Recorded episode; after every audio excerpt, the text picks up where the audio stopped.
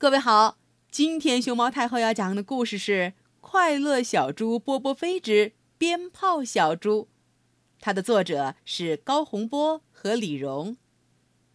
订阅荔枝电台、喜马拉雅电台里的熊猫太后摆故事，以及微信公众号“毛妈故事屋”，都可以收听到熊猫太后讲的故事。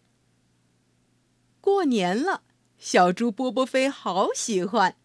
知道波波飞为什么喜欢过年吗？一是过年有新衣服穿，穿上新衣服的波波飞走起路来都是一蹦一跳的；二是过年有吃不完的糖果，小猪波波飞最喜欢吃一种花生糖，白白的糖衣裹着大花生，嚼一口，嗯，真是香掉牙。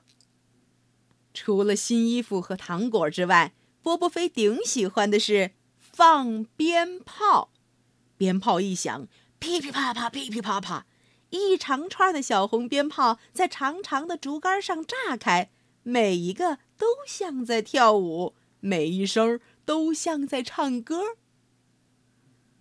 波波飞还喜欢放一种烟花，红绿彩色的小细棍儿，头上有片小辫子样的纸。一点燃这片纸，烟花就哧哧燃放起来了。吸一口喷香的烟花味道，波波飞感到真快活。他觉得自己像大人喝了酒一样，醉了。今年波波飞收到不少鞭炮，他数了数，有红色麦穗儿一样的小挂鞭，有挺大个的二踢脚。这种鞭炮是大人们放的，暂时由波波飞保管。由波波飞保管的鞭炮还有钻天猴，不过他最喜欢一座塔样的烟花。波波飞相信这座烟花塔会燃放出最美丽的图案。烟花塔突然开口说道：“波波飞，波波飞，我会为你在天空画一幅最美妙的图画。”波波飞点点头，嗯，我相信今年你肯定是最棒的烟花。二踢脚滚了滚，钻天猴动了动，齐声说：“那可不一定，那可不一定，不一定，不一定。”穿着红衣红袄的小挂鞭们嗤嗤嗤笑起来了。我们只发声就行。要论在夜空上画画，本事最大的得数烟花。除夕夜天很黑，可是有亮亮的路灯，雪很厚，踩一脚一个深坑。波波飞和爸爸妈妈来到了广场上。